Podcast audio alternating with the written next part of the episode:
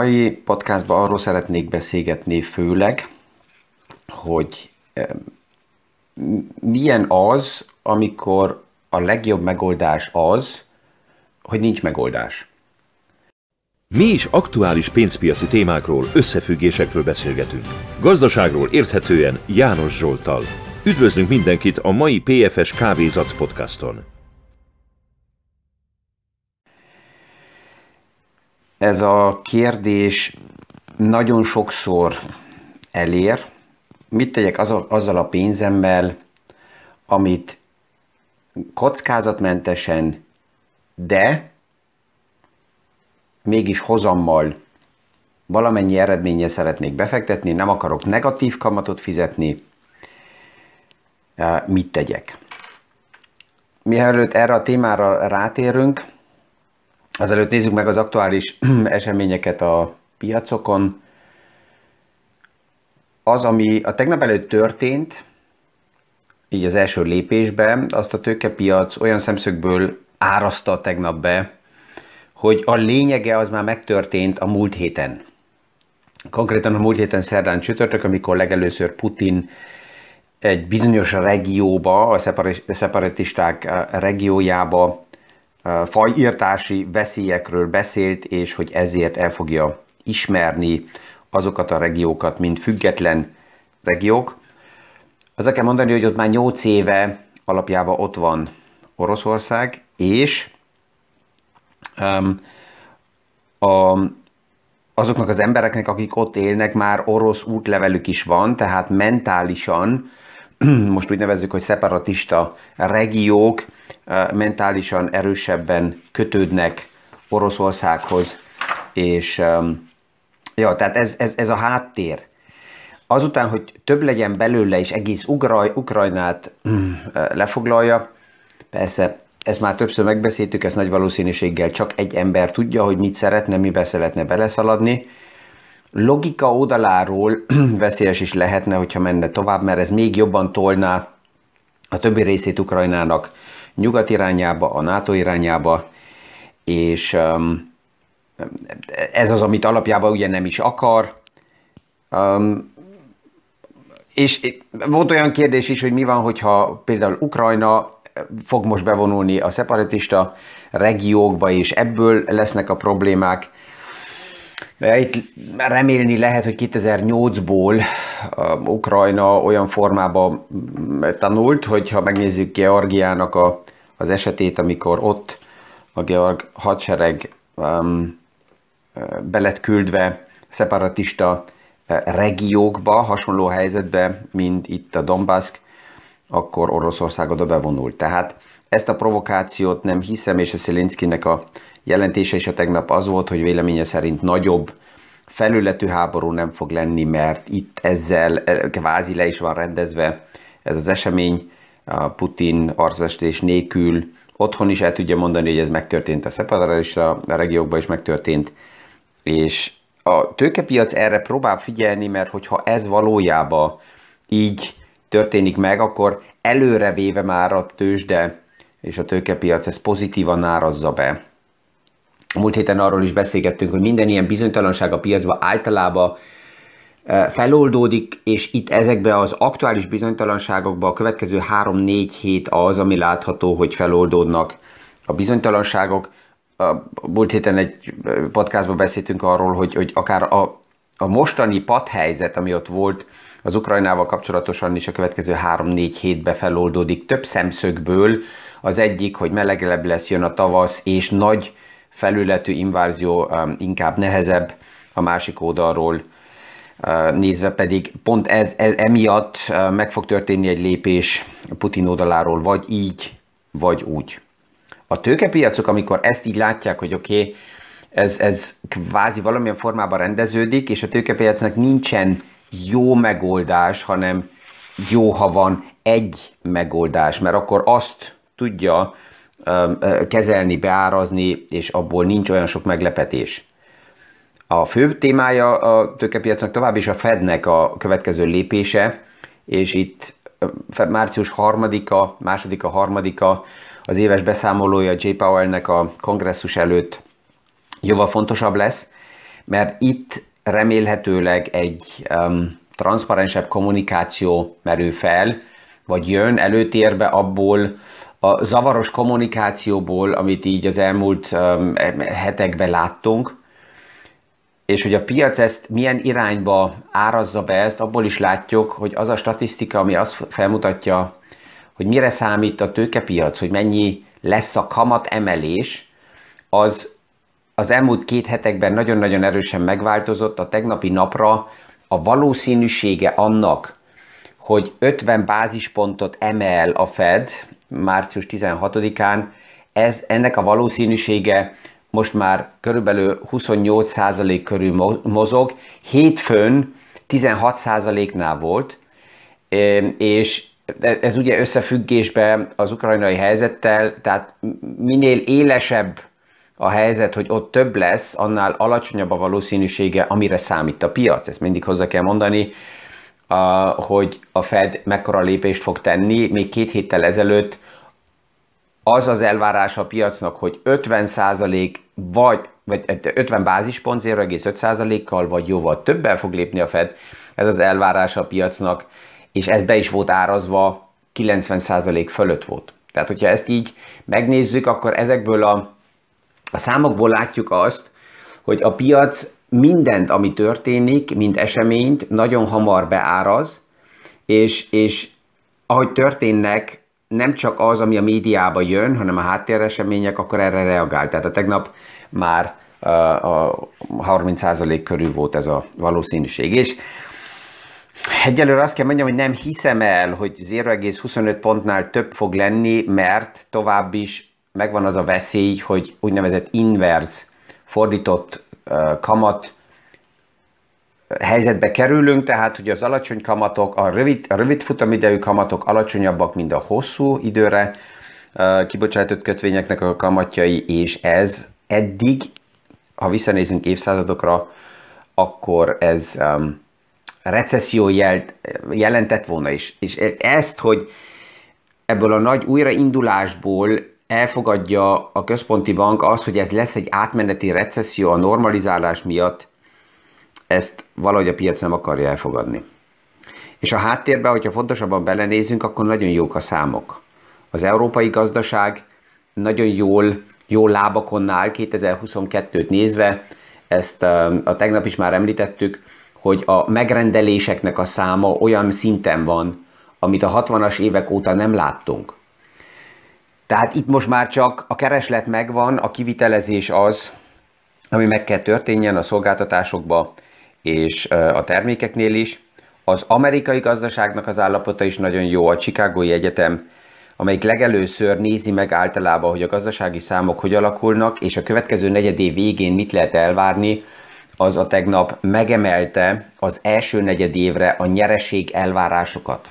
Erről már beszéltünk két héttel ezelőtt, hogy a vállalatoknak a vezetői egy, egy negatív millióbe és hangulatba persze, hogy nem szuper optimista számokat dobnak ki a kirakatba, hanem a minimum szükséges jelentik, és ha a piac elfogadja, hogy akár egy, egy bizonyos uh, időbe megvan a lehetőség arra, hogy um, negatív vagy, vagy kevés elvárást is lehessen jelenteni, az ez megtörténik. Ennek az az előnye, hogyha jobbak a számok azután, akkor pozitív meglepetés a piacokat tudja támasztani felfele, és a cégeknél az látható, hogy azoknak, amelyiknek fontos termékei vannak, és része az életünknek, azoknak egyszerűbb az infláció hatását továbbadni a, a fogyasztóknak, és a fogyasztók ezt ki is fizetik. Um, az a szankcióknál is azt láttuk, hogy nem voltak olyan erősek a szankciók, mint amennyire lehettek volna. Um, az orosz kötvény kibocsátás nehezíti meg az Európai Unión, de ha megnézzük, akkor alapjában pillanatnyilag nincsen kötvényre szüksége Oroszországnak, tehát nincsen hitelre szükséges, szüksége, mert a magas nyersanyag árak miatt pillanatnyilag abban a komfort helyzetben vannak, hogy pozitív a, a, a mérlege, az orosz gazdaságnak, tehát itt egyelőre kötvénykibocsátásra nincs nagy szükség, tehát hogy ettől elzárta őket pillanatnyilag az Európai Unió egy szankción lépésbe, egy picit egy ilyen non-event. Hogyha a fejlettebb piacokat nézzük, mert ugye minél jobban lecsendesül, normalizálódik ez a helyzet, annál inkább visszafordul a piac a saját kihívásaira, és egy nagyon érdekes kiértékelés akadtak el, tegnap került a kezembe Bespoke Investment oldaláról, amelyik, ők azt nézték meg, hogy például a Nestek, amelyik pillanatnyilag a legerősebb korrekció helyzetbe került bele, hogy a Nasdaq 1970 óta hogy alakult. És összességében 66 korrekció volt a Nasdaqen, az aktuális korrekció, ez szűk 17% mínusz a csúcstól, az átlag az körülbelül um, olyan 17%, tehát pont ennél az átlagnál vagyunk, ami nem garancia arra, hogy most fordul um, ez a piaci helyzet, de az átlag azt jelenti, hogy olyan 60%-ba, 70%-ba az átlag körül mozognak a valószínűségek a jövőre is.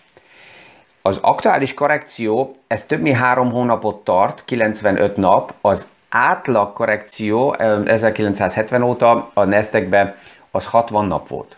Hogy mert ez a korrekció most hosszabb, ennek szinte megvan az érthető logikája is, mert az erőt, a nagyon-nagyon erős piaci fellendülés, ez éveket tartott, hogyha megnézzük, akkor nagyságrendileg uh, szinte egy felvonulásba 2014-ben indult el, és azóta a piac ment felfele, tehát hogy itt nagyobb a kilélegzés, ez logikus.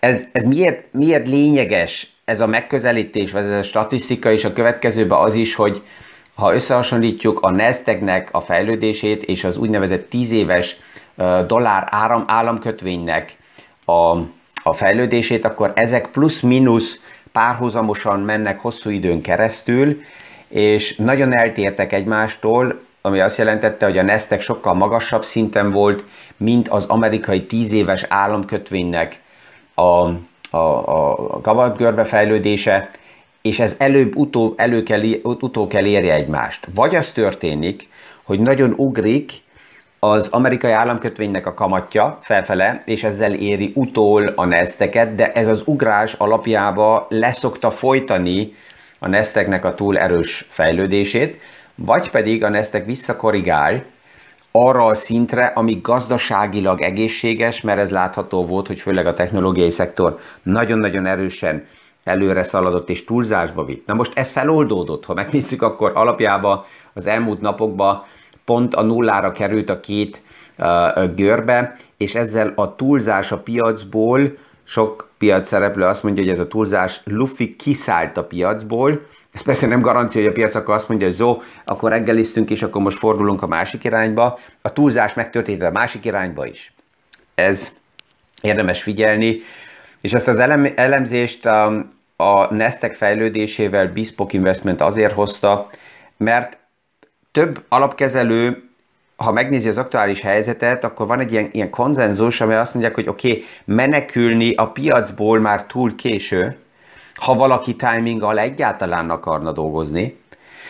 Azt mondani, hogy all in, mindent be lehet taszítani, annak még túl korai, de amire megfelelő az idő, tehát a right time, ez a normális, a normális mindennapi munkához, hogy eh, nem timing szerint ide-oda ugrálni és optimalizálni, hanem közép-hosszú távú stratégiai befektetőként néha csak figyelni a piacot, és ez az aktuális helyzetben ez is jó, vagy rendszeres belevásárlással itt-ott belecsorgatni tőkét a bevásárlás oldaláról. Na ja, és az az ügy, amelyikkel kezdtem, ahhoz visszatérek a podcast vége előtt. Hozzá kell mondjam, hogy az az ügy azért került hozzám, mert látszólag az ügyfél bizonytalan. És minden értékesítőnek azt kell mondjam, hogy bármilyen koncepciót eladhat, bármilyen terméket eladhat, beszélgethet ügyfelekkel, érdemes arra figyeljen, hogy közötte és az ügyfél között megvan az a bizalmi szint is, hogyha az ügyfélnek kérdése van, akkor ezt neki teszi fel.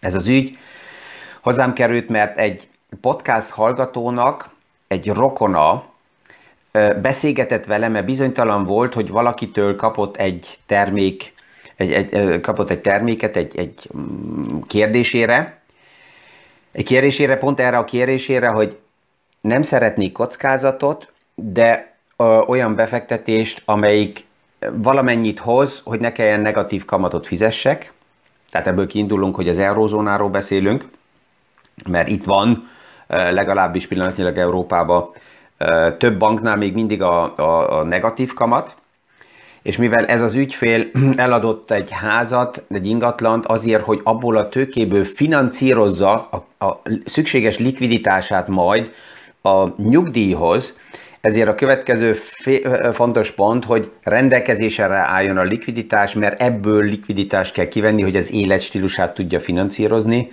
És itt kezdődik az első, hogy van fiatal életkor, van közepes életkor, ahol kockázatokat érdemes a portfólióba bevállalni, mert ez hogy adja meg a lehetőséget akár hozamokra is, de van egy bizonyos korosztály, amelyik fölött a kockázatvállalás, ha olyan az élethelyzet nem passzol, ez nagyon szomorú lenne, ha valaki megtakarította a pénzt, félretette, nyugdíjas kalát eléri, és akkor azért, mert olyan termékeket tesznek bele a portfóliójába, amelyiknek a kilengése túl nagy, A. idegileg kikészül, B. le kell mondjon az, utazásról, le kell mondjon arról, hogy az unokákat támogatja, le kell mondjon arról, hogy, hogy, hogy az életét nem tudja úgy élni azért, mert az a likviditás, ami tervezve volt, nem áll rendelkezésére.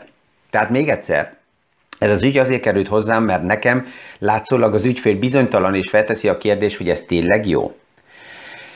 Um, az értékesítővel is beszéltem, azután arra most nem térek ki, mert az lényegtelen, és az a, az a válasz, amit tőle kaptam, az minősíti alapjába őt így is, úgy is már.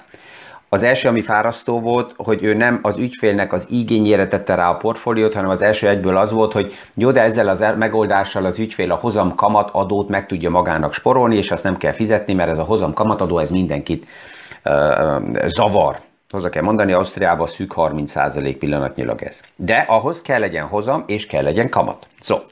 De menjünk tovább, hogy miért veszem ezt így kézbe, ezt a katasztrófát, mert az az érzésem, hogy ez sajnos nagyon sokszor megtörténik napi szinten. Az a termék, amit ajánlottak, hogyha belenézünk a köpenyen keresztül, a kockázat oldaláról nézve, akkor a hét kockázati kategóriából egy négyes kockázati kategória. Ezt megnézzük, hogy ez mit jelent.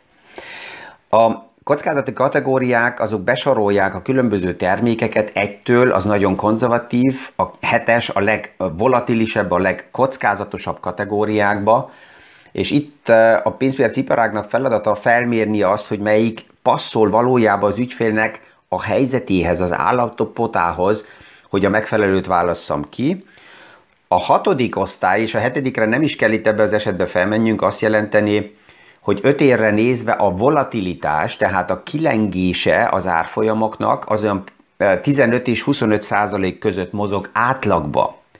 Az ügyfélnek az elvárása az volt, hogy ne legyen nagy ingadozás, ne legyen érték, szám szerinti értékvesztés sem, az inflációról most egyelőre nem beszélünk, és hogy biztos legyen a befektetés.